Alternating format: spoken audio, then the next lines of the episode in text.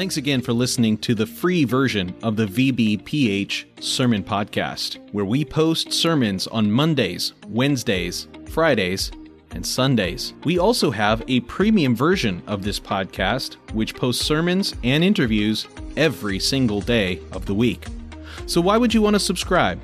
I'm glad you asked. I have five reasons for you. Number one, on the premium version, we post full versions of Testimony Tuesday, Pastor Campbell Thursday, and Study Day Saturday. If you'd like to hear those episodes, then subscribe now. Reason number two, uninterrupted listening. We remove all ads and all extraneous content from our premium feed. Reason number three, Premium episodes always release six hours earlier than the free version. If you're an early bird, it's a great reason to subscribe. Number four, our subscribers will gain access to our sermon chat group on WhatsApp, where we interact directly with listeners around the globe. If you'd like to chat with other premium subscribers, subscribe today. And finally, every dollar we raise goes to world evangelism. This is the best reason to subscribe because you are helping us launch churches all around the world. We don't put one dime in our pockets. Everything that we raise from this podcast will go directly to Thursday night of Chandler Conference. So please subscribe today by using the links in the show notes below. Thanks. Welcome to the free sermon podcast of the Potter's House Church in Virginia Beach, affiliated with Christian Fellowship Ministries. Our vision is winning souls, making disciples, and planting churches. It's Monday, and we are posting an instant classic for your inspiration. This message may come from anywhere around the globe, but is sure to stay with you for years to come. Make sure to subscribe from wherever you're listening to continue hearing life changing messages. If you like what you hear, please support world evangelism by subscribing to the premium version of this podcast for even more sermons. Links are in the show notes. Enjoy today's sermon. Amen. So good to be here this morning. Uh, just such a privilege uh, to be given this opportunity to be able to come and to uh, minister the Word of God. Uh, let's turn in our Bible to the first, first Kings chapter 2. First Kings chapter 2. There's a story told about Albert Einstein, and he was traveling from Princeton on a train when the conductor came down the aisle and he's punching the tickets. When he came to Einstein, Einstein reached into his vest pocket. He couldn't find his ticket, so he reached in his other pocket. It wasn't there. So he looked in his briefcase but couldn't find it. Then he looked in the seat by him and he still couldn't find his ticket for the train. The conductor said, Dr. Einstein, I know who you are. We all know who you are. I'm sure you bought a ticket. Don't worry about it. Einstein nodded appreciatively. The conductor continued down the aisle punching tickets. As he was ready to move to the next car, he turned and saw the great physicist down on his hands and knees looking under his seat for his ticket. The conductor rushed back and said, Dr. Einstein, Dr. Einstein, don't worry. I know who you are. No problem.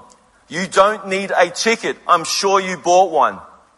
Einstein looked at him and said, young man, I too know who I am. What I don't know is where I'm going.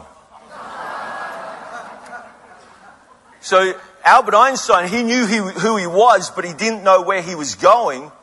And sadly, we live in an age that men don't know who they are and they don't know where they're going. And I was so blessed that Pastor Mitchell spoke on being a man last night because I thought I was so out left field with this message. But we live in this age where men, men are confused. And in our text we're about to read, we see an exchange of two great men, one who has lived his life with God and one who is about to step into his destiny in God. So in first, excuse me, First Kings chapter 2, starting in verse 1. Now the days of David drew near, near that he should die. And he charged Solomon his son, saying, I go all the way of all the earth. Be strong, therefore, and prove yourself a man.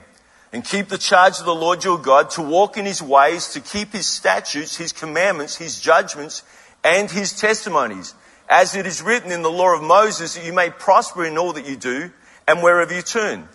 Verse 4, that the Lord, excuse me, that the Lord may fulfill his word, which he spoke concerning me, saying, If your sons take heed to their way, to walk before me in truth with all their heart and with all their soul, he said, you shall not lack a man on the throne of Israel. So this morning I want to preach on something that has been under attack since time began and even more so in the day that we live today. And I've entitled this message, Prove Yourself a Man, and uh, I guess with the subheading, What It Means to Be Masculine. So firstly, we want to look at the stripping away of masculinity. And you'd have to agree this is something very prevalent in the society we live in here in Australia and many Western nations that this stripping away of masculinity and what it means to us as, as a culture, as a society. So in our text, David is about to die and he's passing the mantle to his son, Solomon, who's going to step in to be the king of Israel. We know that the last words that a man would utter somebody before they would die is something that is very important to them and something that's very important that he wants to pass on to whoever he's speaking those words to. They don't, they, they, they don't want there to be any confusion. This is what I, this is what you need to do, Solomon. And he lays it out for him. In verse 2, I go all the way of all the earth. That means he's going to die. And then he says these powerful words, be strong, therefore, and prove yourself a man. So the question we then need to ask ourselves is, what does it mean to be a man? Why is there so much confusion? You know, you, you, you would think just looking at a person, you would think, yes, he's a male, she's a female. But in today's, today we have that confusion. I remember I was preaching a revival uh, in Wollongong and I actually called out this person that I thought was a, a woman.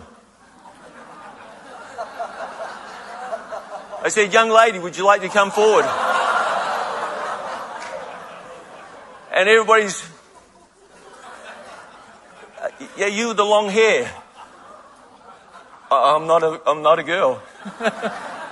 well, you could confuse me.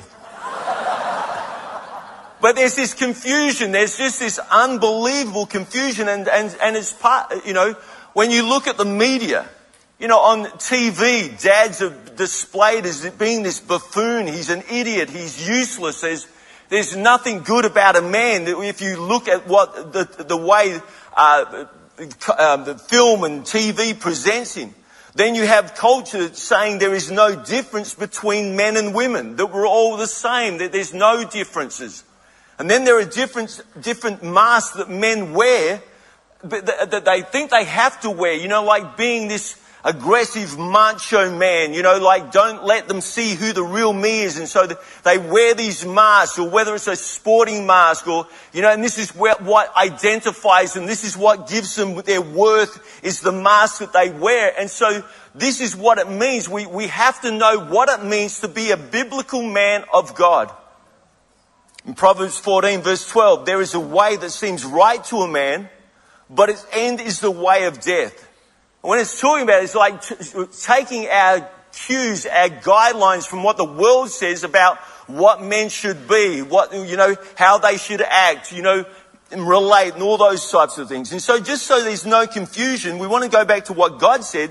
Genesis 5 verse 2, He create, created them male and female and blessed them and called them mankind in the day they were created. This is how God destined human beings to live. They were man and woman. There was no confusion to God. Adam and Eve. So firstly, I want to look at the confusion about gender.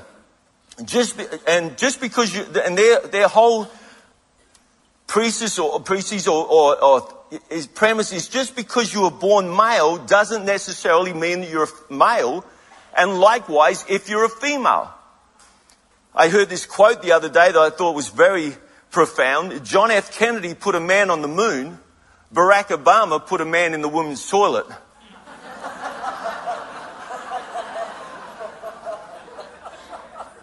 But there's this, you know, and then, then, you have, you know, you just have to look at the media and just, there's this great debate, you know, like I remember when uh, Bruce Caitlyn slash Caitlyn Jenner, she received, I can't even say, he, he received this courage award for coming out and saying that he's a woman trapped in a man's body. Now, when I first saw uh, Bruce Jenner, he was a decathlete. A decathlete is one of the greatest athletes you can have because you're not only doing one uh, discipline, you're doing 10 disciplines. He won an Olympic gold at the 1976 Olympic Games in the decathlete, in the decathlete uh, event. So this is what I knew of Bruce Jenner. So when you see him prancing around like some, you, you know, like in his, his, uh, his high heels and everything else, I'm thinking, my goodness, what happened to you? Where was the disconnect? And so you have all this confusion about gender. Then you have confusion about what it means to be a boy.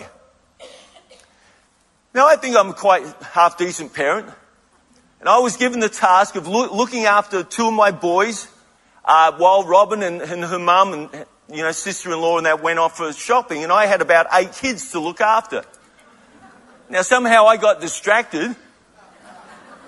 I was down in the house; they were up where the swimming pool is, and so boys being boys, when you see a shed next to a swimming pool. And I'm not just talking about a little garden shed. I'm talking about a shed that will hold my father-in-law's, uh, you know, building equipment in there, his truck and all those. So it's quite high. And then so when someone builds a breeze block wall next to the shed, what does that mean to a boy? Well, let's just climb it and get up on the roof and jump off the roof into the swimming pool. That's exactly what boys do. So anyway, I think I returned from my comatose state and the boys come up to me and say, Oh, dad, you wouldn't believe it. We've been up on the shed roof. We've been jumping off and just, and I'm thinking, Oh goodness. I felt like joining them. but I remember saying these profound words, look, let's just keep this between ourselves. My eldest was probably nine at the time. The second one was probably se- uh, seven and a half, eight, eight and a half, something like that. And, um, but they couldn't help themselves. As soon as their mother got home, Mom, you wouldn't guess what we've been doing. Dad, let us do it.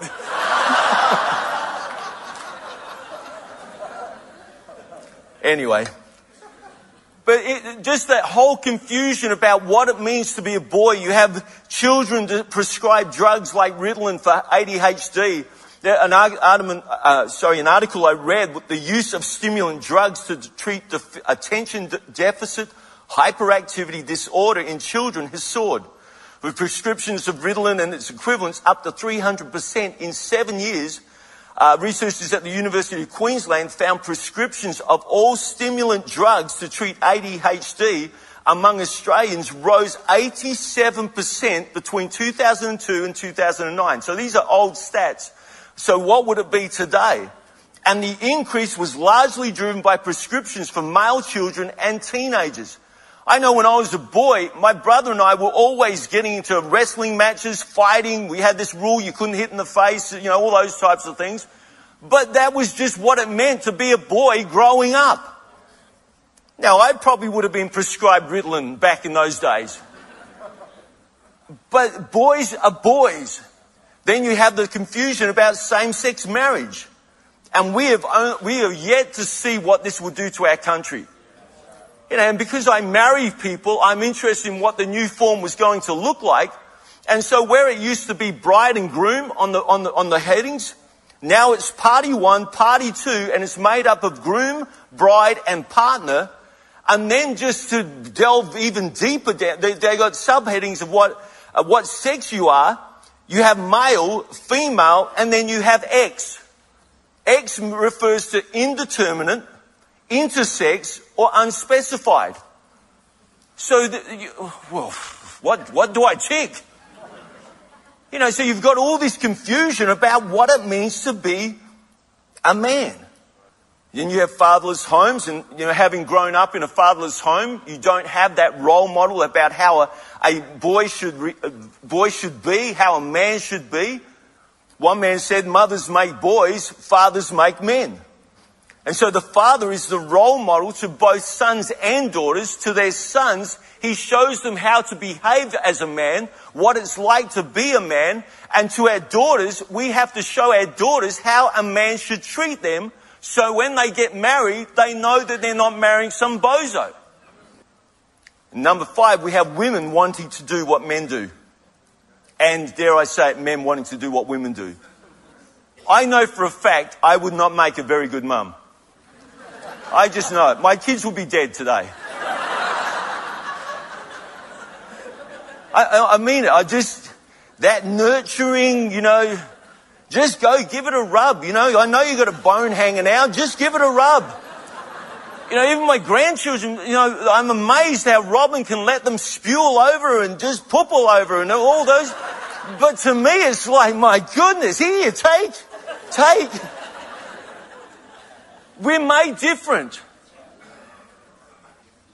So when I, in the last exercise I was doing in the army, the Australian Army and their wisdom wanted to introduce women, and, and I, I love women. I, I got incredible wife, incredible daughter, incredible daughter-in-laws, but they wanted to introduce women into the battlefield. So I remember doing this last exercise. We're, we're kitted out. We're, we're doing we're kitted out as an infantry section. So that's 10 people. You have your weapon, your basic webbing, which carried all your ammunition, your water, and then you had a 40 kilo pack that you had to wear on your back. And so we're doing something like a 30k route march through the, through the scrub up in the territory, which is very humid, very hot. And so it's not only that, but we're also making sure there's no enemy around. So you have to be very vigilant about what, when you, you know, you, you're constantly looking for where you're going.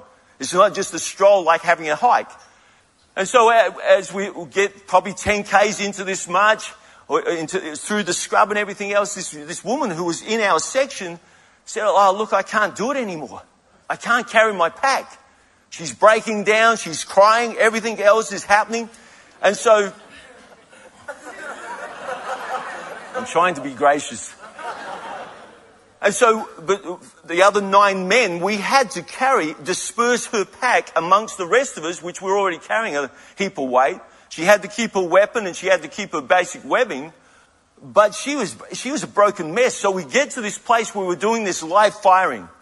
And we do this dummy run through and it's live ammunition. There's 10 of us a, line abreast and the, and the field has been cleared, but there's scrub all around and uh, we're given very strict instructions because when we're doing the real thing, there's going to be explosives going off either side of us. So if you keep within your lane, you'll be fine. You won't step on anything. You won't get blown up. All those types of things. So we're going along. We had to get down. The enemy contacted us. So we're returning fire. We did have live ammunition, but it was very controlled. We get, to, we get up to the last part where we're coming in and we all line abreast and uh, she's got her weapon on automatic. I'm here and I'm the, I'm the furthest one out and next thing she's aiming at the targets and because it's on automatic she starts doing this number. She's shooting birds out of the air and everything else. But I'm thinking, this isn't even the real thing. I'm going to die because I knew, because she was lagging all the time. And so I knew if she's lagging, firing a live weapon, I'm going to get stitched up the back. So I gave her these words of wisdom. Please put it on single shot. If I'm going to get shot, I want to at least survive. But before we started it, I was praying, God, anything I've sinned against you in the past, forgive me. Anything I've done today, please forgive me if I'm still around tomorrow and I have an intention to do something, forgive me for that as well. Because I didn't know whether I'd make it or not. Anyway, we live to tell the day, uh, the story, and uh, yes, with all the explosions going off, she's screaming like a little girl. And uh, yes. So the army decided in their wisdom not to have women in, in battle but now I noticed in, when I was researching again, uh, 2013, 15, something like that, they're now thinking of putting women back into the, into facing the enemy. So secondly, what's it mean to prove yourself a man? Michael Gurian and Kathy Stevens in their book, The Mind of, Minds of Boys says, what aspect of human nature drives behavior associated with masculinity and femininity? It begins at conception where males and females start their developmental journeys down two very different paths. That juncture will affect the way they think, feel, and act for the rest of their lives. The brains of both sexes appear to be female until about the eighth week. When a male brain is washed by a huge surge of testosterone, it is then transformed radically and even takes on a different color. This male, horm- male sex hormone kills some of the communication cells, including a portion. That's why when, when sometimes men speak, it's just, duh, uh, yeah. including a portion of the bundle of nerves called the corpus callosum.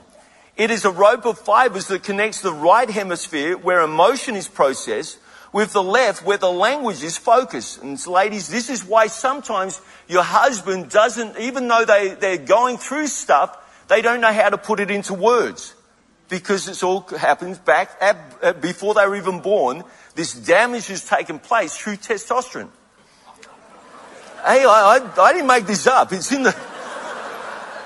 That's my excuse.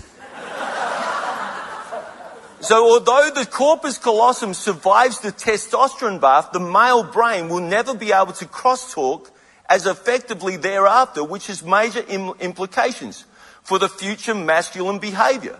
A male has up to 20 times more testosterone than a female. Because the female brain is not subjected to a comparable surge of testosterone in the womb and beyond, its communicative and emotional centers remain intact. In fact, these structures will grow larger and become better networked neurologically. A girl's corpus callosum is up to 25% larger than a male's and, bec- and becomes an eight lane superhighway capable of carrying great quantities of emotional information from one side of the brain to the other. That's why ladies, anyway, I'm not going there. They then go and describe the, the boy's brain. It is a country road. It explains it all. Say no more. So here we have, we have David. Let's get back to our text. David gives Solomon a charge or a command. I go all the way of the earth. Be strong therefore and prove yourself a man. So one of the misconceptions that I had about Christianity before I got saved or being a Christian was that it was for little old ladies and children. Even men didn't get a mention in that because I thought men just don't do this Jesus thing. Because there was something wimpy, nerdy, you know, just, you know, I know when I would give my testimony, I would describe these people that I thought, you know, that were, were as a man going to a church or confess to be a Christian, would they'd have these sandals on, they'd have the socks pulled up to their knees and, and I'm thinking, my goodness, what is wrong with you? And when somebody said, yeah, become a Christian, you know, become a, and I'm thinking, you want me to become one of these? And I thought, there's no way it, it even related to me in what I thought a man should be. Pastor Payne had a say, saying I heard that has resonated with me ever since, and that was just because you're born a male doesn't make you a man. And, and it, being a man is more than just having a, the physical anatomy of a male. David said, be strong, prove yourself a man. This word strong means prevail or courage. It means a resolute dependence upon God. And this is the same word that was used when Joshua is about to enter the promised land. It, it is that one of a warrior mentality. The word prove means to come to pass, become or be, and to become strong, to prove yourself a man, normally comes through adversity.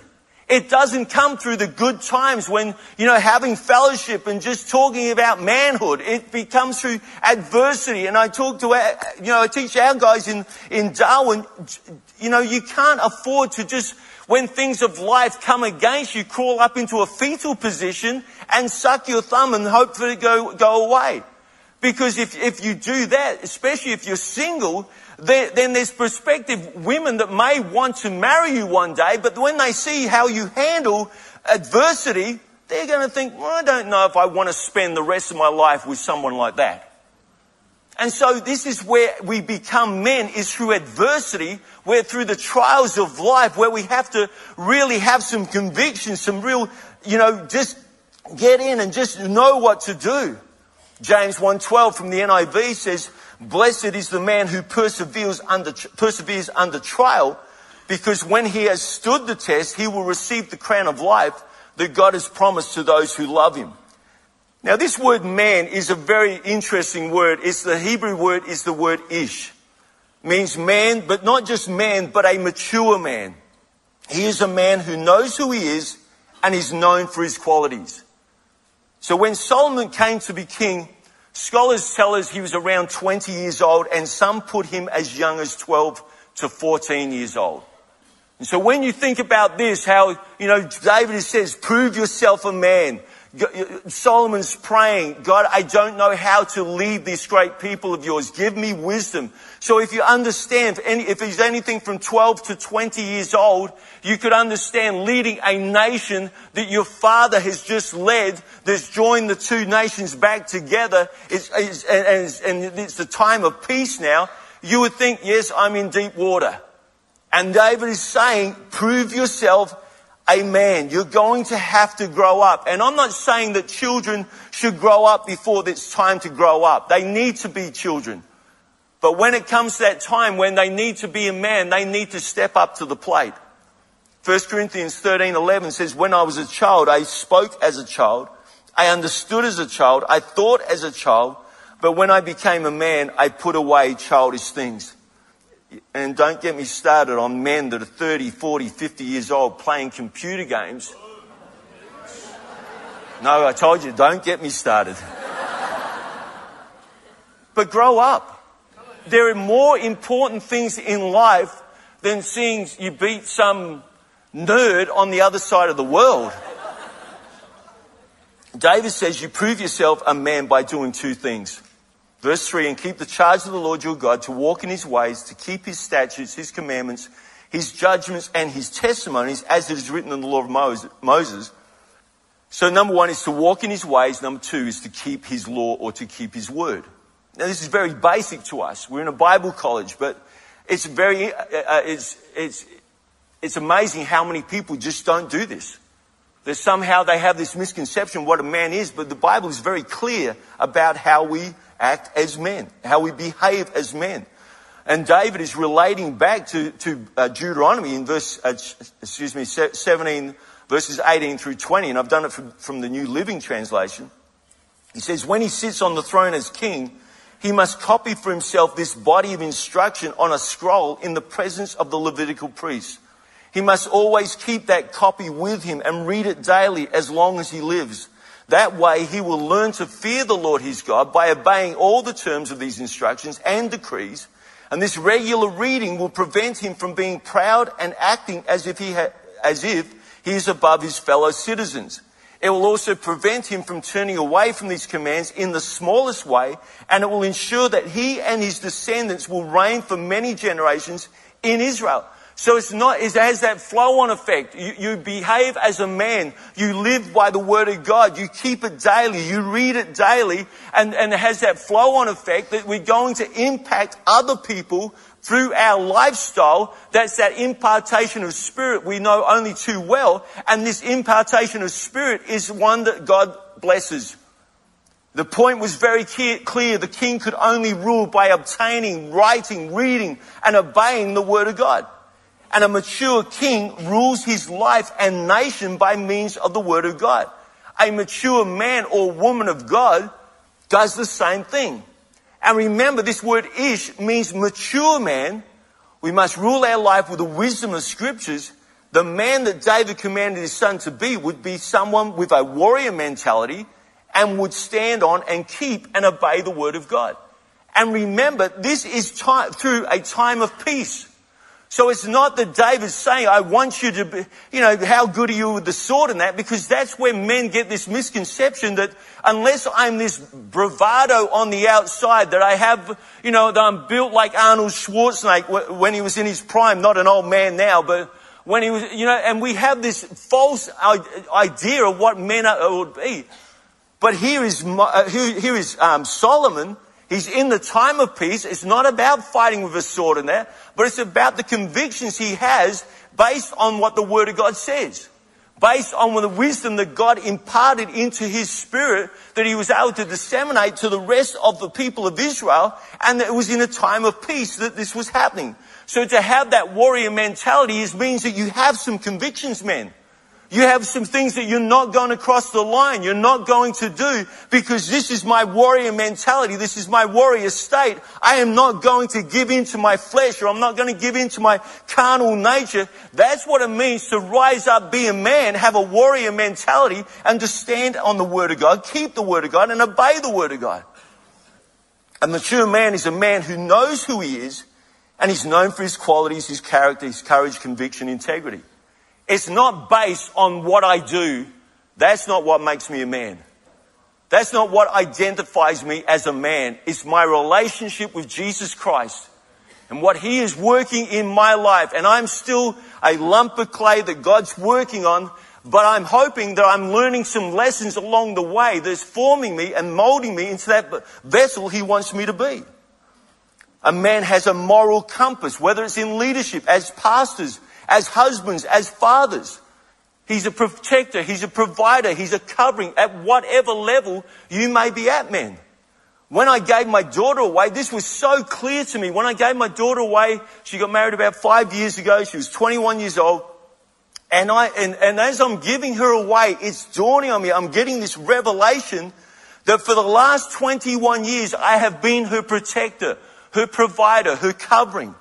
And now I'm entrusting it to another person and I'm looking at them.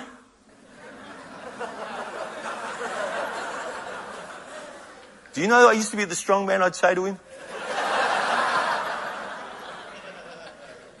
But I'm, I'm, I'm believing that he's going to do at least that and go above and beyond. To take it to another level. To provide, to protect, to be the covering.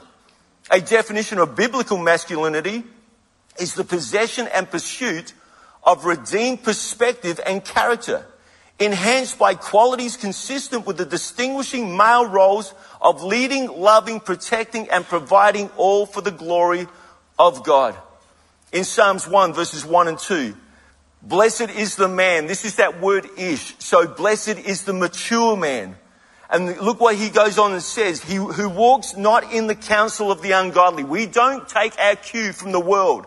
We're not, as for our churches, they're not business enterprises. They're churches of the living God that we've been entrusted to. So we're not taking our counsel from the ungodly. We can learn some principles, but basically, if it violates the Word of God, we throw that out and we come back to what the Word of God says nor stands in the path, the path of sinners, nor sits in the seat of the scornful. But his delight is in the law of the Lord, and in his law he meditates day and night. So once more, it comes back to how much time are we spending in the Word of God? I'm not talking about if we're preachers and we can get into this trap we're reading for messages because we've got to put out three sermons a week, a Sunday school, and, and, if we're doing men's discipleship, so sometimes we can get in this trap. I'm reading for the sake of just finding what I'm going to preach on. But are we gaining our strength and our, you know, just that, that just feeding our own selves? So thirdly, I want to look at the upward call of, of a man of God. Our conference theme is the upward calling of God. And the base text is Philippians 3:14. I press toward the goal for the prize of the upward call of God in Christ Jesus. So to be a man of God, man that God wants us to be, there has to be an intentionality about it. It's not going to just happen by osmosis, just by sitting in church, just by hearing some preaching of the Word of God. There has to be some intentionality about it. Paul says, I press. This word press means to follow or press hard after to pursue with earnestness and diligence in order to obtain, to go after with the desire of obtaining. It's not just, oh yes, I would like to be a man of God. I would like to be a, a, an effective Christian, but the, the, our theme is saying, I press towards it. This is what I'm giving my life to. This is, this is all or nothing. I, there's nothing else for me. And I'm pressing into that. I'm not going to give up. And until I see what I, what I believe God has for my life or your life, we continue to press in. And, and believe it or not, that's not going to be until we make heaven our home or we all get raptured. And so that is, that is our mandate. Whether a man of God, a woman of God, we have to press in. We have to give ourselves to this. Because I've seen so many of my friends drift by the wayside and just they, when what they stopped doing was they were no longer pressing. They were no longer giving themselves to what they were so on fire about when they first got saved.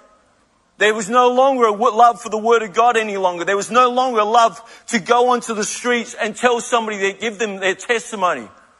And little by little, that slow drift that starts because they're no longer, they're just stepping back to the point where they, they step out.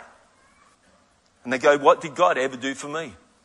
And when you think about the blasphemy of that, 1 Corinthians 16, verse 13, and this is from the King James Version because I love the way it says, Watch ye, stand fast in the faith, quit you like men, be strong. Strong's dictionary says of quit you like men is to act manly. And this is not talking about a actor that does a movie role or acting a part. This is meaning that you, you, you're into this. You, this is not, this is not a play act. This is not something, this is something you're giving yourself to. Because remember, an actor is a hypocrite. And so the Bible is not telling us to be a hypocrite when we're acting like a man. The uh, Complete Word Study Dictionary says to behave, conduct oneself with the wisdom and courage of a man. The antonym of, of this is to be, is to be or act as a baby. There's, uh, that's the spectrum. We're either pursuing uh, being a man or we're just stepping back and we've just got our, our computer games. We're giving up, and this is why there's so many fatherless homes so many men that are abdicating their role of being a man, uh, stepping up to the plate, and when it gets hard, when the bills are knocking at your door, where, you know, things are happening, instead of just stepping up to the plate and saying, I signed up, I had these children, I'm going to look after them, I'm going to look after my wife, I'm going to look after my church, whatever it is, instead of stepping up when it gets too hard, they're just advocating, and they're just abdicating from their role. Paul is saying it's going to take something to be a man. He uses the word watch. This means to be vigilant. This means whether you're a husband, whether you're a pastor, you have to be vigilant. You have to be, know what's on the horizon. What's, what's the theme in the world today? What's happening in the church world today? One of the themes in the church world today is there's so much false doctrine around that the Bible tells us that that false doctrine is actually going to take people out of the church and lead them astray. And so all these things we have to be vigilant at. He says, be standfast. This means persevere.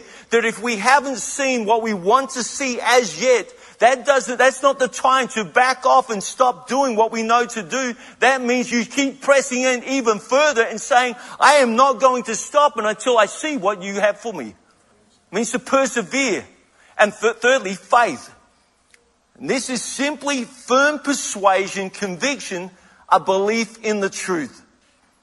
You know, when I was traveling as an evangelist, it was amazing the distorted uh, ideas people have about faith. It's almost like they've blown them up like a balloon. Quickly, I need healing. I believe, I believe, I believe, I believe, I believe, I believe, I believe. Quick, hurry. Pray for me before I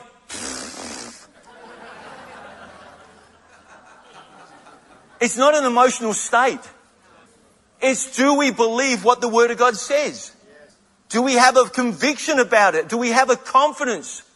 Smith Wigglesworth says, I am not moved by what I see. I am not moved by what I feel, but I am moved by what I believe. And that has to be in every man, woman, and child.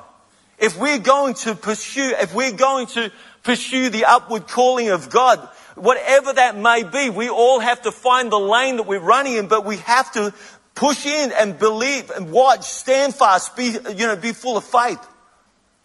Larry Reed was uh, probably the second revival I was ever a part of uh, when I was a new convert, and I tell you what, if you've ever seen Larry Reed, well, my goodness, ex-convict, I don't know whether he's just this life he had, and so when he came along, he's doing his goose stepping thing or whatever he was doing back and forth.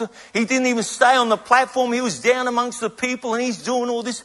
But one of the things he, that really stood out to me was he, he, he, would, he would say about preachers that would sit on stools and share the word of God. And he had this line that he would always say, they couldn't blow the fuzz off a peach.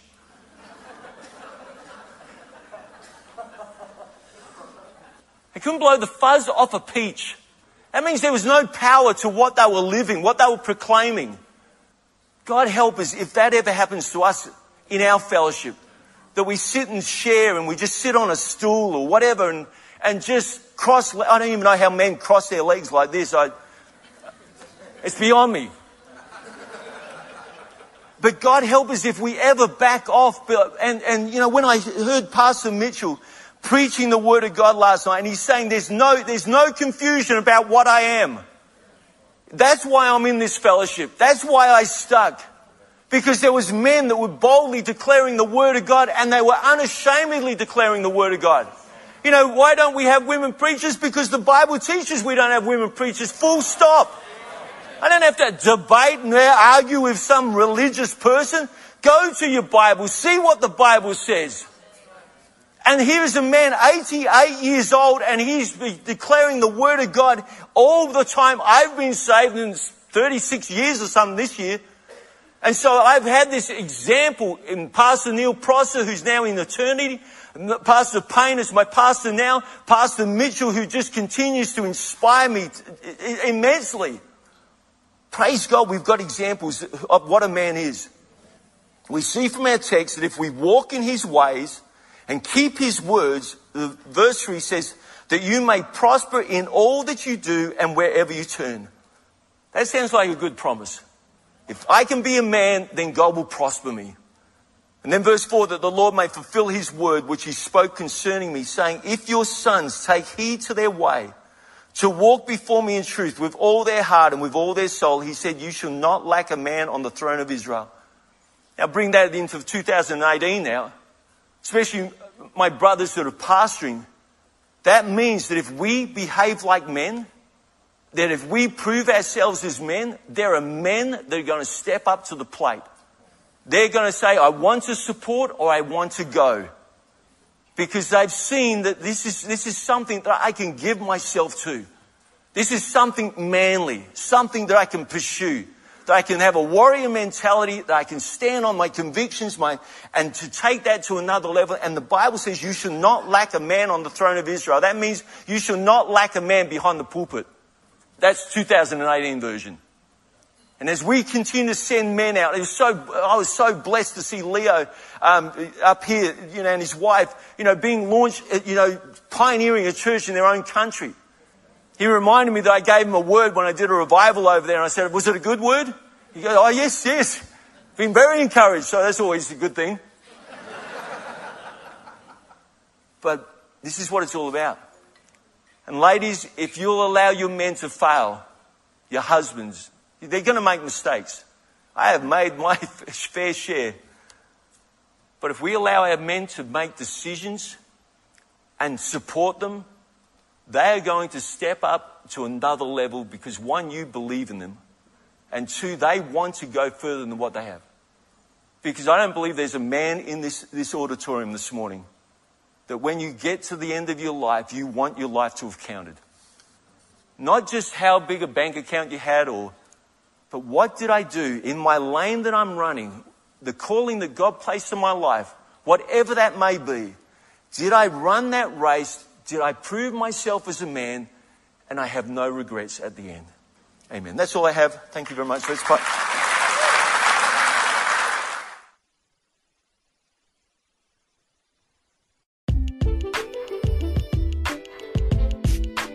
so much for listening to the sermon podcast of the Virginia Beach Potter's House Church. Were you blessed by today's message?